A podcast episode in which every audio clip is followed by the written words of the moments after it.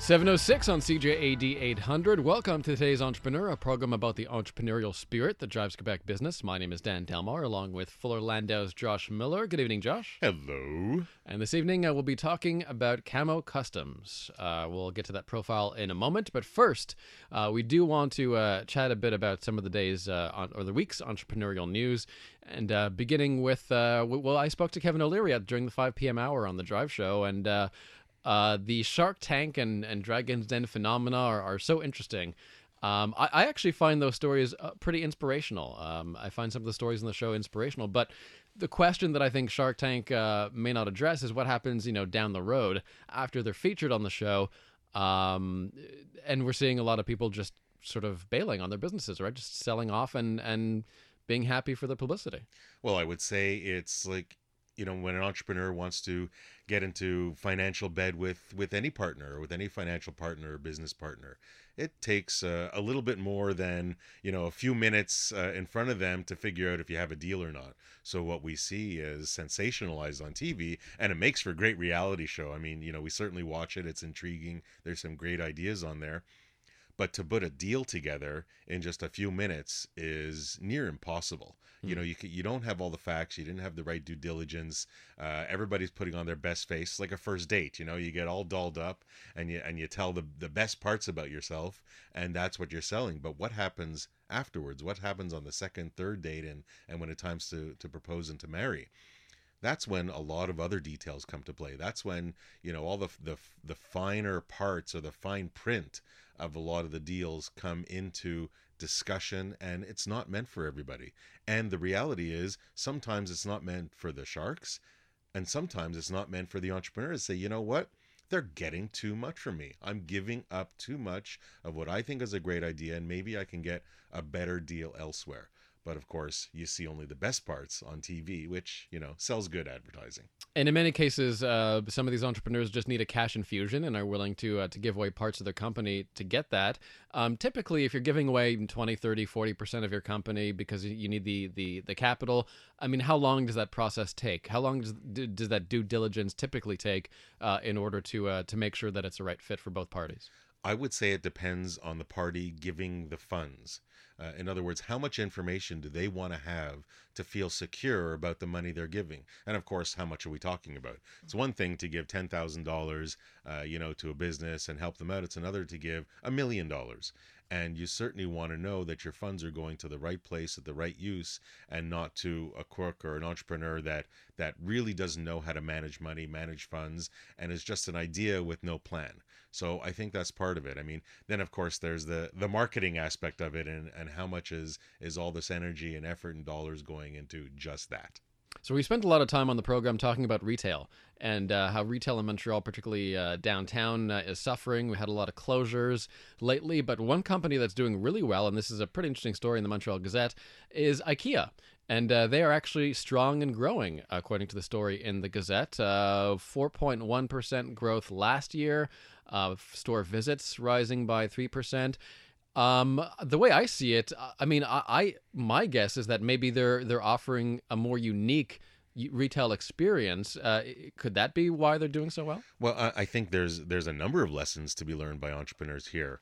Part of it is knowing your market, knowing your audience. Uh, how many times have we sat on air with, with people and heard stories of, you know, they know their audience, they do well. If they don't know their audience so well, they blow their brains out and they got to move on to something else real quick. So I think IKEA has learned to know its audience. I think one of the most interesting aspects is that IKEA has learned to know its audience in many parts of the world. The, the this company that hails from overseas is really gaining an understanding of different markets. Didn't work so well for Target, and they're just across the border. Yet IKEA, that is, you know, eight, nine thousand miles away, is uh, certainly understands here. So I, I think uh, it's certainly kudos to them. The other aspect is dr- them driving customers to their store.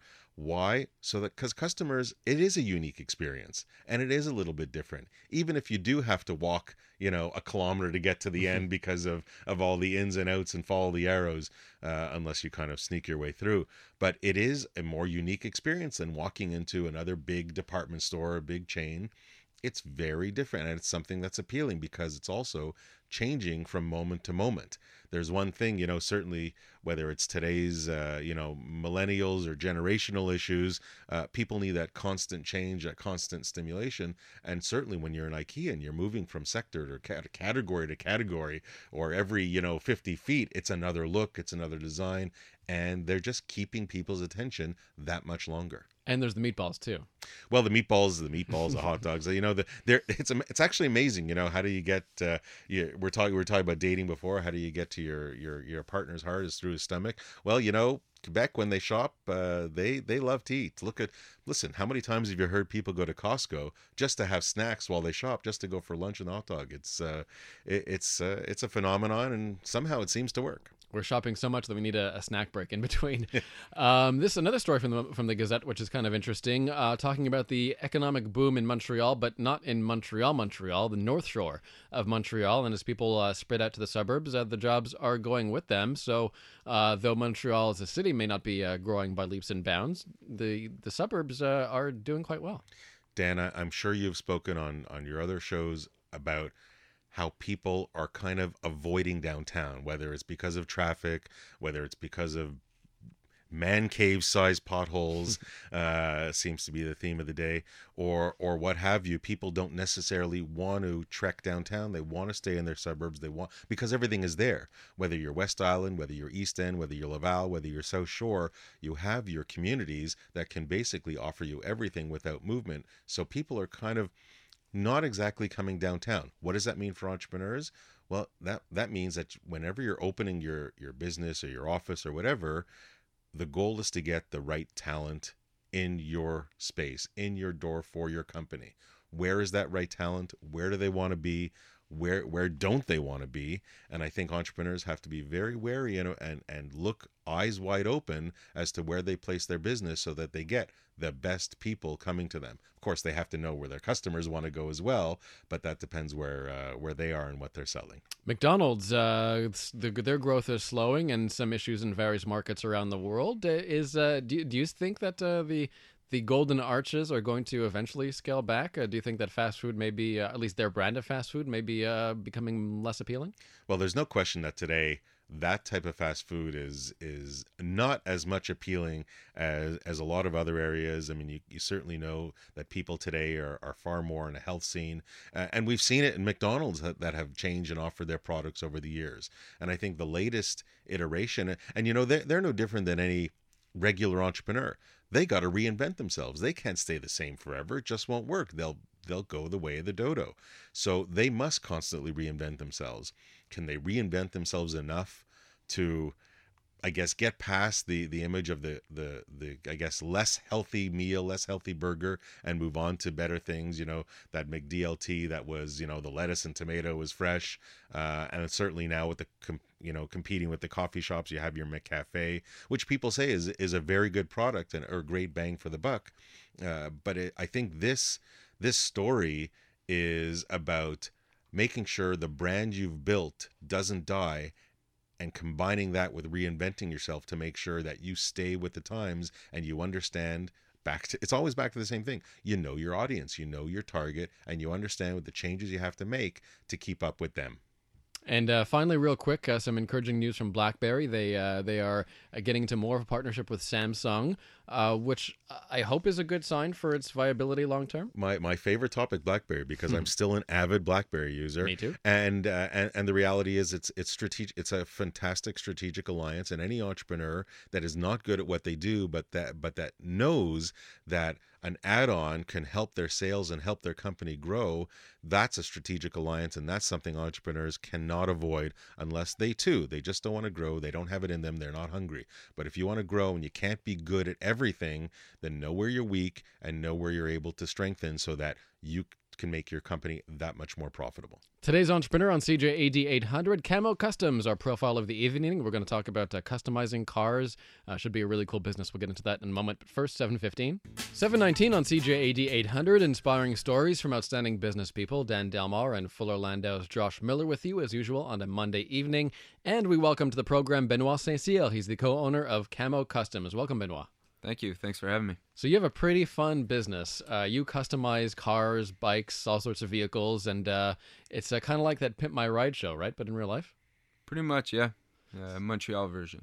So tell me about the stu- the kind of stuff that you guys uh, do day to day. What kind of uh, uh, products do you put out there? What kind of uh, custom jobs do you do? You do? What, what, tell me about uh, the day to day of your business.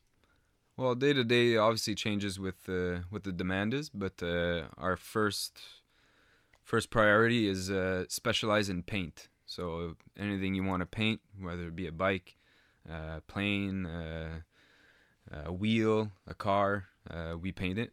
Uh, we like to innovate, and even we've done a few like uh, uh, kitchen cabinets for some people. But uh, first, first things first is we're a body shop, so we do the everyday repair, the bumper, uh, the bumper job, the accident uh, insurance job. Uh, but uh, pretty much customizing cars, what uh, what we love to do and what we specialize in. Now, when, when did this start? You know, we're we're twenty fifteen. How long ago did this uh, idea come out? When did you and your partner kind of get into this? Uh, well, we started it uh, in two thousand seven, uh, but we've been kind of doing it all our lives, pretty much. You know. What did you do before you owned Camo? Uh, worked in bodywork, like uh, for for other companies, like uh, Fix Auto, uh, different things like that, and uh, just did my courses.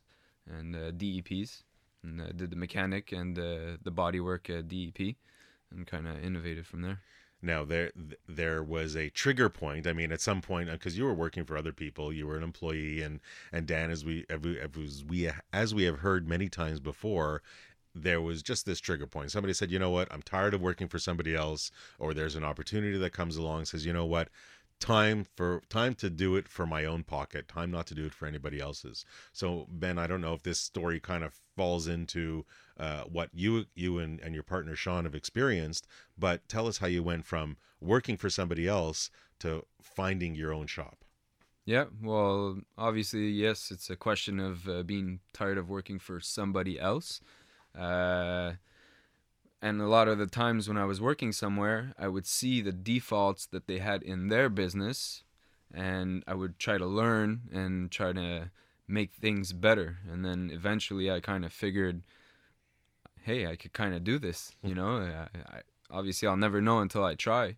So it was that uh, it was just doing that first step, you know, crossing that first line. And uh, I find that was maybe uh, a hard point about it, but as soon as I did it, it was, uh, it was worthwhile. Do you remember the day or the, the, the time when you made the decision, and uh, and what, what inspired you? What what made you say, okay, I'm doing it, I'm jumping, I'm jumping in?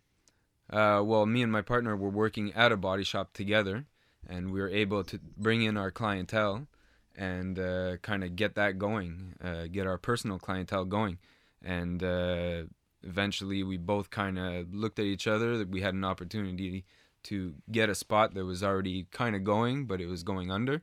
And uh, we decided to get together and uh, just go for it, you know. Uh, buying buying out uh, a, f- a failing other business and turning it around. Yeah, uh, yeah. Al- already interesting and a good start. When we come back, we'll we'll hear a little bit more about those first few days on your own. Benoit Saint-Cyr, our profile this evening on Today's Entrepreneur from Camo Customs at seven twenty-three. With us this evening on Today's Entrepreneur is Benoit Saint-Cyr of Camo Customs. Uh, he customizes cars, bikes, boats, uh, any. Any vehicle, pretty much? Anything that we can paint, we'll paint it. So Any, the, anything that moves. So tell me yep. about uh, maybe uh, what what are a couple of your, your favorite projects or your, your personal projects uh, or personal vehicles that, that you've customized yourself? Uh, well, I've had a few over the years. Uh, I won't go back too far, but uh, I'd say personally right now I'm getting into uh, where I've been recently into boating and stuff like that. So I'm trying to maybe get into new... Uh, new kind of clientele by doing I have a boat personally, and uh, trying to innovate on that, and hopefully that'll attract some some clientele. And uh, this uh, winter we actually bought a nineteen thirty Ford Model A, and uh, that's another way to maybe get into the hot rod uh, scene, because obviously if you go there with, let's say, a Honda Civic or a Volks uh, to a hot rod show, they're not going to take you as seriously as if you get there with uh, this really cool uh, looking hot rod that's well built, and you know, then that shows what you can do for them. So that's pretty much the the the projects that are going on now. A few cars that we've done are the client would kind of come and ask us to innovate, to try something new. And uh, one of them was a Mitsubishi Eclipse. Uh, he wanted uh, something really crazy and never seen. So we did a glow-in-the-dark paint. Wow. Uh, pretty much kind of like what you figure a, a roof star in a, in a kid's room would be. Mm-hmm, mm-hmm. Kind of took that product, innovated in, into the products that we were using. So a lot of time and research to make it work because it's not all compatible. Uh, so that's where we come in as like paint ec- experts, you know? Now, when you first started, uh, you know, because boats is something new, did you, it was just the regular stuff? Did you really, really just doing cars, or did, was it, was it all of a sudden off the bat, you did, you did bikes and you did cars and trucks and like how, what were the first kind of few days and months when you're first on your own, uh, what did you focus on? Well, when we started, there was the whole era of uh, the Fast and Furious, and mm-hmm. those movies were out. Uh, the generation was a little bit different too, so people were more uh, into modifying them into like street racer kind of cars. Uh, so in the beginning, we were doing quite a bit of modification, you know. So uh, the Honda Civics with uh, the body kits and the mags, uh, suspension and stuff like that. So in the beginning, we're we're innovating on that. Uh, it was going good. And then as we were going, we were seeing that maybe uh, we couldn't neglect the the regular job. Mm-hmm. And we didn't want to look too much like a custom shop and close the door to another opportunity. So in the beginning, we were just doing uh, kind of what would come in and word of mouth. Uh, did you now? Was it just the two of you, you and Sean, on your own, or like at yep. what point did you did you feel you had to hire another body? Uh, yeah, for. Uh, The few few first years, it was just me and Sean. Then we uh, we figured it could be good to have a, another person. It was a hard decision to have to make because you gotta trust somebody. You gotta you gotta give him uh, some work that you would normally do that you want that quality control. But, you have to uh, train them too. They I mean you want them, them to do yeah. the right with the at the right level that you would otherwise do it. Exactly. So we did that. We it was one of uh, Sean's friend's brothers. So kind of. Got in. He was already trained a little bit, but we trained him into what we were doing specifically. So we've had him uh, for about, I guess, five years or so now. How many employees are you today? Uh, we got three employees, me and Sean. And now, is it is it a very informal atmosphere uh, around the shop? Is there anything that you had to kind of? Is there any any formality you had to create? You know, with even even though you're only a few employees.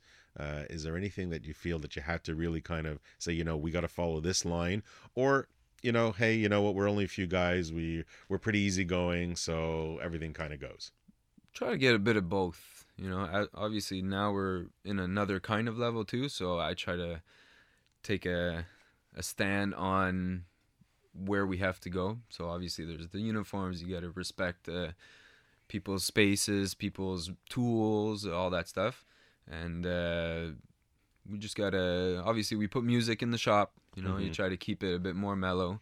Uh, but yeah, try to have everybody have their own their own spot. So there's the painter, there's the prepper, there's the the guy that's gonna be priming. So we try to have them all specialize into their domain. Safety must be a big aspect. I mean, I'm I'm sure certainly in any. Any environment such as yours yeah. is important, but I guess what have, what have you learned, or what have you had to do about safety?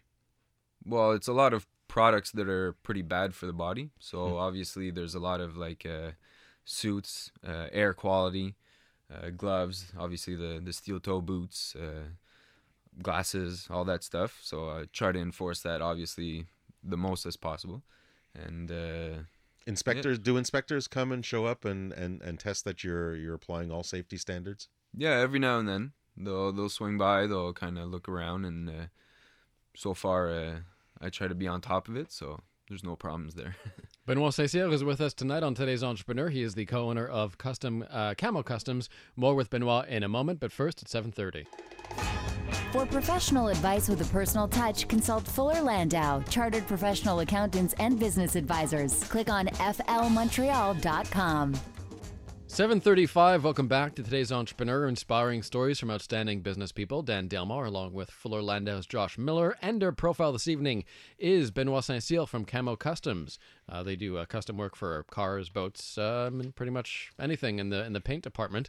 And uh, Benoit, we're talking about uh, people and uh, how important it is to have... Uh, is it fair to call you guys artists? I mean, you are artists, right? I mean, it, t- it takes yeah. a particular attention to detail, which means that uh, it's probably tough to find someone who's who's really the right fit, right? Yeah, for sure. I mean, uh, you either got it or you don't. Uh, you could always train somebody to hope he'll have it, but if you don't have the touch or the eye, uh, you know, a lot of people, you try, you try, you try, and they just do not get it, you know?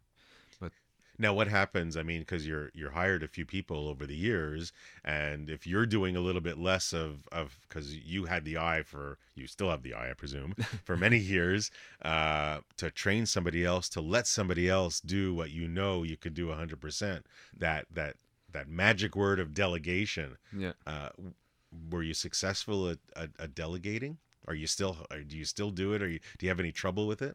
Yeah, it's, it's always hard, that's for sure. I mean, uh, it's a domain where it has to be very straight, very nice, a good finish. Uh, you know, uh, I'm pretty uh, pretty picky when it comes down to that final, uh, the final result. So I have to trust everybody to do the job that I would do uh, just as well, or hopefully even better. I mean, obviously that's the goal. You know, is to have a shop that's running better than I could even do. Uh, obviously, uh, I've been pretty lucky with the, the employees that I've had so far, and that I have. Um, there was one where... Have you, have, you, have you ever not been lucky with somebody? Have you ever had to kind of deal with a difficult case and, uh, and maybe uh, let them go? Yeah, there was one. Obviously, it was a, a hard and new uh, adventure for me. Uh, I was trying him out. I tried him out for a few months. He, he just wasn't getting it. He wasn't uh, getting the beat of it, you know. And uh, unfortunately, I had to let him go. You know, that was uh, very hard for me, but... You know, sometimes uh, you got to do what you got to do. Listen, uh, a, a first fire is, is not always the easiest, but you probably learn quite a bit from it. And uh, hopefully you don't have too many more in your future. But, you know, yeah. that one experience, I'm sure, will, will help guide kind of what to look at it for in others, I'm sure. And and what to know, when to know to call it quits and say, yeah, merci, uh, the next time I'll probably know a little bit faster. You know, I'll, maybe I'll catch that little... something before it takes a few months, you know. Yeah. Now, was that your role? I mean, you, you, you and your co-partner Sean, uh, you guys, do you play the same role? Do you complement each other? Where do you do you overlap too much? Like, how do you guys? Who's who's responsible for what? Uh, no, we have a good uh, chemistry. I mean, uh, I'm a little bit more on edge. I can maybe be a little bit more strict. Uh, he's a bit more easygoing. Uh, which I find is good because obviously employees and everybody needs someone with a little bit more authority, and they always need somebody that kind of relates to them, where, you know, a little bit more laid back and, you know, will be a bit more understanding. Uh, so we don't bump heads much. Uh, obviously sometimes uh, we might have a little bit different of an opinion on maybe a, a way of doing something, but all in all, uh, It's I'm very lucky to have a partner that that uh, that makes everything just go easy. You know, he puts he helps calm me down, and I help maybe uh, put him uh, on the edge a bit. You know, and you know the question we we tend to ask quite often is, what happens when you guys disagree? You know, do you, do you bring out the uh, the crowbars and kind of duke it out, or uh, or you settle it uh, like gentlemen? You go into your man cave and kind of work it out, or a drag race maybe. That would be good, but that's illegal, so you can't do that. Of course. No, I mean, uh, obviously, like, we go into the office and kind of give our points, and, you know, whatever makes more sense, we try to meet in the middle and, uh, you know, try to... No, not not too much duking out. Nah, a good good to know. Good yeah, to know. No yeah. bruises on your eye. It's okay. No, there's a lot of sharp tools that lay yeah. around. So now you, you opened up in, in two thousand seven or two thousand fifteen. Have you always been in the same location? Uh, no, we've moved uh, three times now. Uh, obviously, due to uh, demand and volume. Mm-hmm. Uh, exposure. Like, like, exactly. Like what what's been the main reason for the move? And how do you choose your next location? sometimes it just kind of it kind of falls on your lap, you know, like you you find a, because I always try to stay in the same area because my clientele knows where I am, and you have to be in an industrial zone uh, because of paint fumes and uh, the laws and whatever, they restrict you to where you can be. Uh, the last one, I needed a bit more room, but I found an opportunity uh, to get a little bit bigger and just a lot more exposure. Uh, so that one just kind of fell in my lap. The other one was really because I needed to get bigger, so I was looking for it. Mm-hmm. Uh, so it's not always the same reason, but uh, as long as you go in a better direction, so far, yes, it's been uh, it's always been in the better. So have you gotten to be uh, a little bit more of an expert in leases and preparing them and reading them and reviewing them, or or have you outsourced your reviewing of leases to somebody else? Uh, no, now I. I pretty much do it all. Uh, obviously, I'll uh, I'll ask maybe uh, a friend, you know, or something to to read it over. Or if I have a question about something, I'll even ask the the other party, Landlord, yeah. you know, like, what does this mean exactly? That way, I have the lease exactly that I want that will apply to me. Uh, yeah, I've gotten better at it for sure. Obviously, you're reading a. A dictionary, you know, it's, it could be pretty long and it repeats itself, but you got to expect that. You know? Excellent.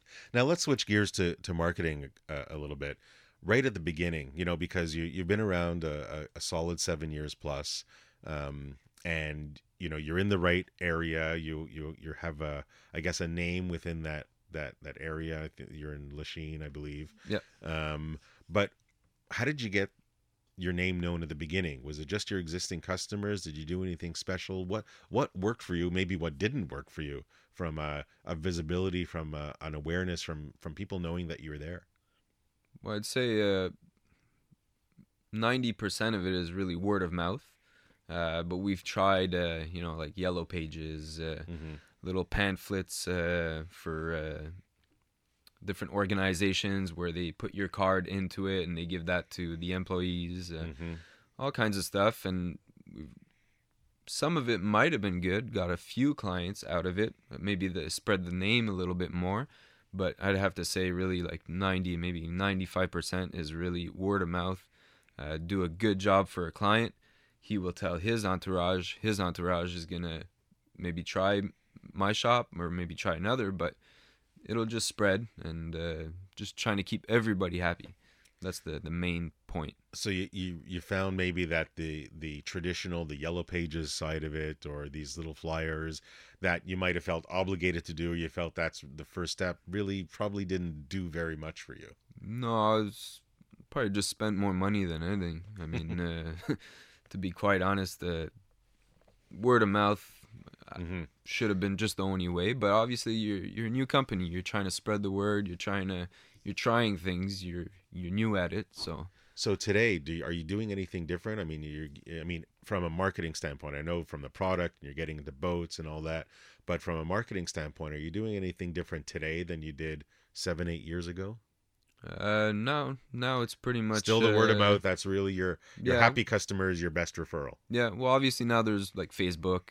Mm-hmm. Uh, Instagram, stuff like that. You post a picture, people like it, they see the name, they see a, a cool car, they see a cool project. So things like that have changed, which is kind of what uh, twenty fifteen is all about.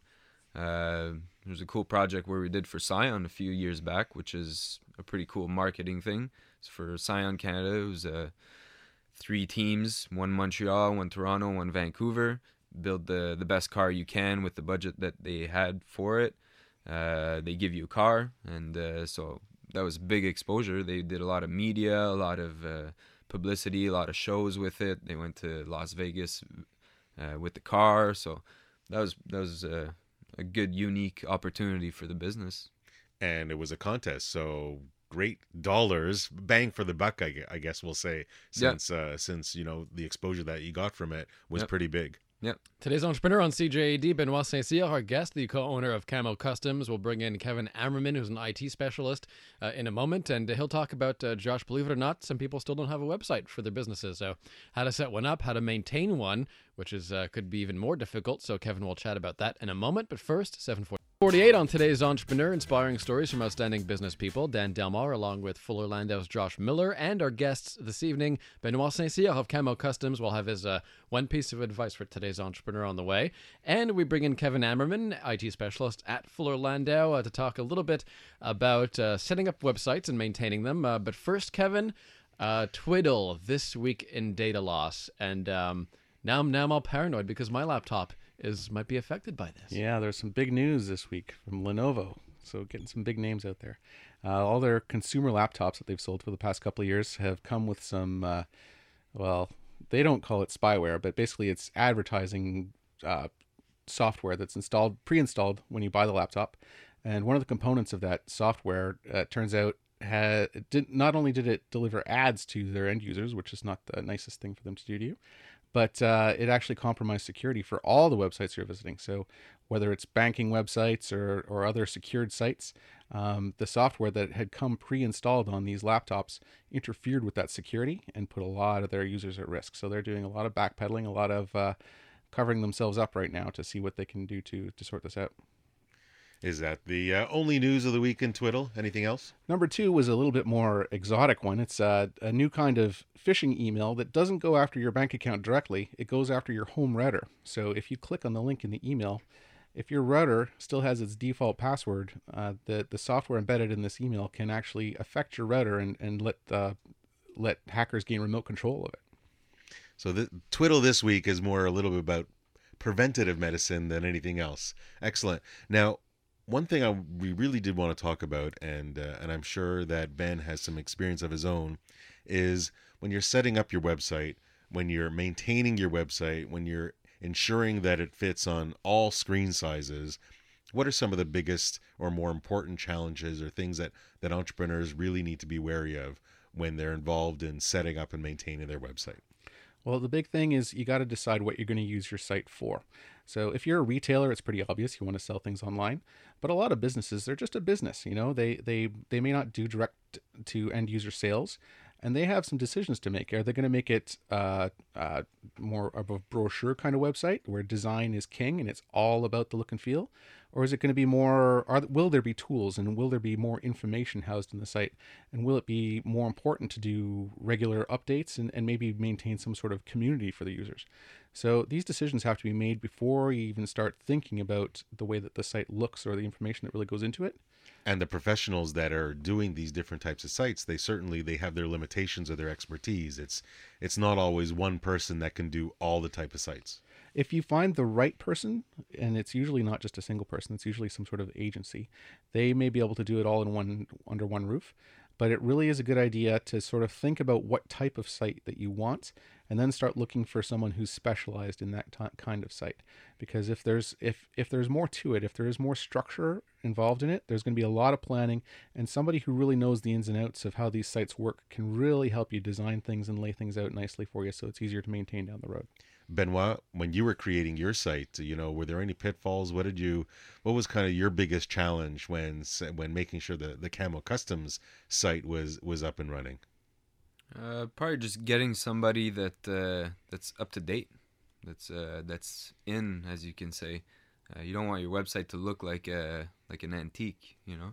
So that was that was a challenge, trying to see with a couple different. Uh, people what their idea of my website could be, because obviously that's not my domain. How involved were you? I mean, did did the website designer, developer, did he thoroughly involve you, or did he, you know, kind of get a couple of ideas and then go on his own merry way to create? A couple ideas, and then he kind of gave me some feedback, and kind of back and forth a few times, but I let him do his thing pretty much. Kevin, I want to talk a bit about uh, the C M S, which is which is important, the back end, the content management system. How, what kind of basic questions should entrepreneurs uh, ask uh, web people about uh, how their website will be updated and how to upload stuff in the future, uh, hopefully very simply. Exactly. This is one of the things where talking to your designer, making sure that there's some structure to your site so that you can log in yourself and update that content if that's something that you need to do. And to, to also make sure that the templates that are in front of that C M S, the templates are what the end user actually sees. So you want to make sure that they're flexible enough to work on all the different kinds of screens that are out there today. And also want to make sure that it is possible to to update that look and feel down the road as as sort of styles change, to keep it from getting dated too quickly. And I, I like WordPress. I'm partial to WordPress, but do you have any favorite content management systems out there? WordPress is probably the biggest one out there right now. There are some other ones that are more specialized for e-commerce or for other specific niches, but we're finding WordPress, it's really, really popular. There's a lot of really good plugins for it to make it very flexible. And it's also very widely known. So if you are shopping around for designers, you can find a lot of people that can help you out with that kind of thing. More on uh, building websites and maintaining them, and Benoit Saint-Ciel's one piece of advice for today's entrepreneur. That's next. Today's entrepreneur on C J A D, we have Benoit Saint-Ciel here from Camo Customs and Kevin Ammerman, I T specialist at Fuller Landau, talking about uh, setting up and maintaining websites. And Dan, you mentioned before very correctly, there's also about content management. But I guess the question I want to ask Kevin is, for content management, you know, people outsource. Should people do it in-house? Should they train their own people? Is it easy to do? What do you find is is kind of best for, for the entrepreneurs, or what or what should they consider when they're thinking about either keeping the management and the, the understanding and the changes in-house versus having somebody outside their company maintain it? There's a lot of options, and it really depends on your business. So if you're running a retail business where you have to take photographs of your products and update that catalog constantly, then maybe something, maybe you'll outsource, outsource the photography, but do the actual catalog updates yourself. Or maybe if you're really technically knowledgeable, you can take care of that all yourself and apply your own templates and, and do all of that kind of thing. But it really, you, you want to make sure that you get the right people on the job to make it look professional, because um, if you try to take on too much yourself and do it in-house, it shows in the end product. You want to make sure that you get that level of quality that you really need in your website. And I guess then there's there's also the aspect of the website, or if you're going to sell online, connecting it with all the information in your system, like your inventory and and your invoicing and all that, and how the the front end really communicates with the back end. This is where you really want to call in the pros to get that initial link set up and make sure that not only that it actually functions, but to make sure that it's safe and secure, not only for your own information, but for your clients as well, because you can, doing transactions online, if you're putting those credit card numbers at risk, you can be in a heck of a lot of trouble for uh, liability. You don't want to be on one of one of our twiddle lists. Exactly. Now, but that also means that entrepreneurs have to ensure that the information that they maintain in the back end is super accurate. You got to make sure it's accurate.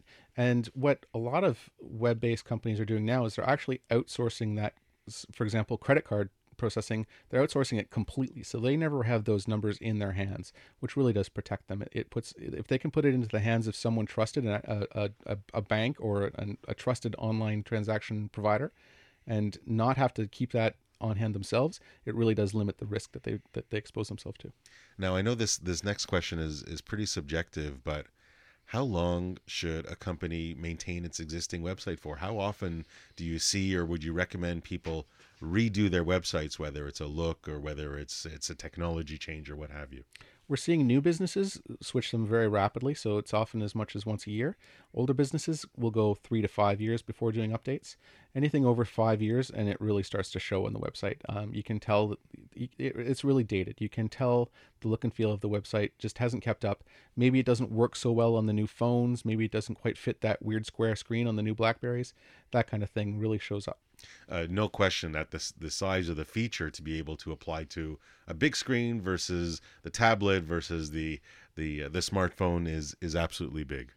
Yeah, and it's problems that we didn't foresee five years ago. So the, the shapes and the densities of these screens, the, the number of pixels, we just didn't expect them to be so high resolution. And, and it's hard to keep the sites looking good and looking sharp as more and more people are using these fancy, fancy phones. Lots to know when, uh, when figuring out websites. Thanks very much, Kevin. So uh, as we approach our last moment of the show, as we do every week, we'll turn to uh, Benoit Saint-Cyr of Camo Customs and ask you, Ben, what would be your one piece of advice for today's entrepreneur? If you feel you want to go into business, go with both feet. Don't uh, don't hesitate. You're never ready for it. Uh, once you get in there, it'll everything will just roll into play, and you'll just make it work. And there's there's no question, Dan, we've we've heard from from many entrepreneurs over the years. Some say, you know what, it's very planned. I got, you know, do my business plan. I make sure it's good. I'll check with, you know, twelve different people, and and everything's going to fit in right. And you have others like Ben here or a few others that we said, you know what, this is my gut. I'm either tired of being an employee, or I know it's right and I know it's going to work. And I think that was that was pretty clear in uh, in Ben's discussion tonight. So uh, thanks for that, Ben.